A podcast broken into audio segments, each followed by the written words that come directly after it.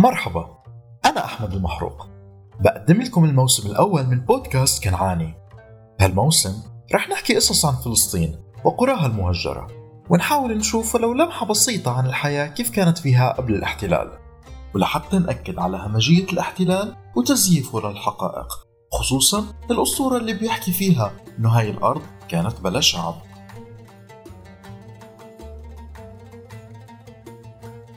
لازلنا بمنطقة الجليل العربي تحديدا بقضاء طبرية. ومحطتنا اليوم هي واحدة من أشهر القرى تاريخيا واسمها محفور بأذهان معظم المسلمين حتى لو كانت هاي القرية مدمرة اليوم. قريتنا لليوم هي قرية حطين.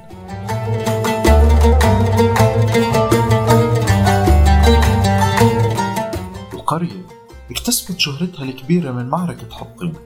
واللي هزم صلاح الدين الأيوبي فيها جيوش الصليبيين فكانت هي البوابة لتحرير بيت المقدس من الاحتلال الصليبي. أهمية قرية حطين مش بس من الناحية التاريخية لكن من الناحية الاستراتيجية كمان فهي حلقة الوصل بين المنخفضات الساحلية المحيطة ببحيرة طبرية بالشرق وبين سهول الجليل الأسفل بممرات على مر العصور كانت تعتبر كتير مهمة للقوافل التجارية والغزوات العسكرية. هاي القرية بالأساس هي قرية كنعانية انبنت بالقرن الثالث قبل الميلاد ويقال إنه كان اسمها معناه الحنطة.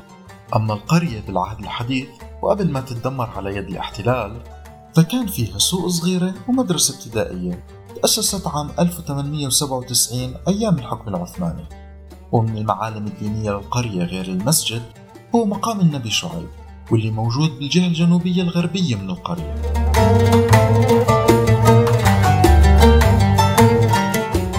أرض قرية حطين كانت تمتاز بتربتها الجيدة وبوفرة مطرها ومياهها الجوفية. هذا كان غير الينابيع والآبار الموجودة فيها. لهيك كان سكان القرية بيشتغلوا بالزراعة خصوصا زراعة الحبوب والزيتون. أولى تجارب سكان حطين المباشرة بالحرب مع العدو الصهيوني كانت ب 9 حزيران يونيو عام 48 نفس اليوم اللي تم فيه هجوم على قرية لوبيا لكنه انصد بوقتها. وبحسب المؤرخين فإن المدافعين عن حطين أجبروا الوحدة الإسرائيلية المدرعة إنها تنسحب.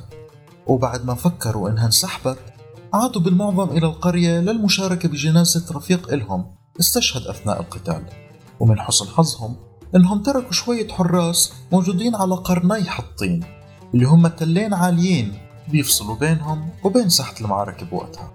هدول الحراس رصدوا الوحدة المدرعة مصحوبة هالمرة بمشاة عم تتقدم باتجاههم. وواحد من الثوار اللي شاركوا بالقتال ذكر للمؤرخ الفلسطيني نافذ نزال شو صار من تطورات. حكى إنه بعد ما التحقنا بحراسنا على قرني حطين وكنا أقل منهم عددا يعني من المهاجمين لكن لأنه مواقعنا كانت بتشرف عليهم. كنا نشوف كل حركة من حركاتهم. لما كانوا عم يمشوا باتجاهنا قاتلناهم قتال عنيف. استمر لأكثر من أربع ساعات وأجبرناهم إنهم يوقفوا. ونزل شوية مقاتلين من عنا وتحصنوا ورا الصخور وبدأنا إطلاق النار. وبهيك فكر اليهود إنهم وقعوا بكمين فقرروا الانسحاب.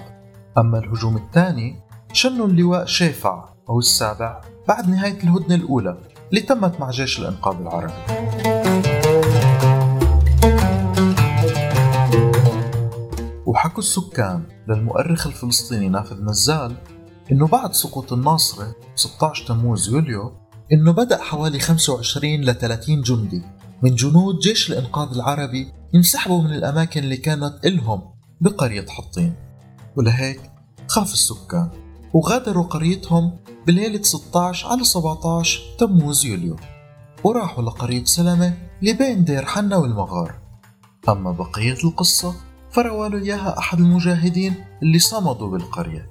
حكاله ضلينا صامدين على قرني حطين لآخر دقيقة. وشفنا الوحدة المدرعة اليهودية عم تتقدم باتجاهنا. كنا قلال.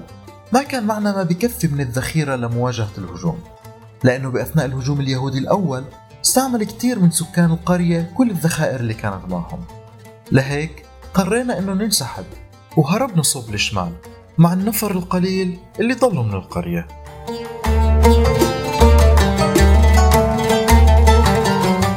بعد أيام من احتلال القرية دخلت هدنة تانية حيز التنفيذ. بالأيام القليلة اللاحقة رجع خمسة منا ليدرسوا إمكانية استرداد القرية لكن الجنود الإسرائيليين أطلقوا النار عليهم. مكن واحد منهم بس أنه يرجع.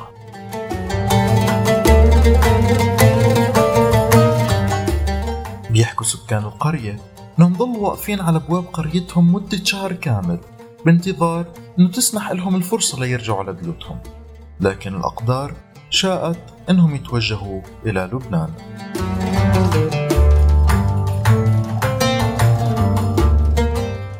بالنسبة لحاضرنا اليوم أنشأت إسرائيل مستعمرتين فوق أراضي القرية. أما بقية أراضيها فبتغلب عليها الحشائش البرية. وكوى محجارة البيوت اللي مبعثرة هون وهون. مسجد القرية مهجور ومتصدع لكن مأذنته سليمة نوعا ما. أما مقام النبي شعيب لا يزال قائم ويعتبر مزار بيقصد الدروز حتى الآن. يمكن قرية حطين تهجرت اليوم لكنها على أمل أنه يرجع لها صلاح الدين ليحررها ويحرر باقي فلسطين. هذا البودكاست قدم لكم إياه أحمد المحروق. في حال عجبكم يا ريت تدعمونا بالاشتراك والتقييم وتشاركوا الحلقة مع أصحابكم خليهم يعرفوا أكثر عن هذا البودكاست والمحتوى اللي بنقدمه. شكرا لاستماعكم وإلى اللقاء مع بودكاست كنعان جديد. يا رايح صوب بلادي دخلك وصي السلام. بلغ أهلي وولادي مشتاق لهم رب الحمام.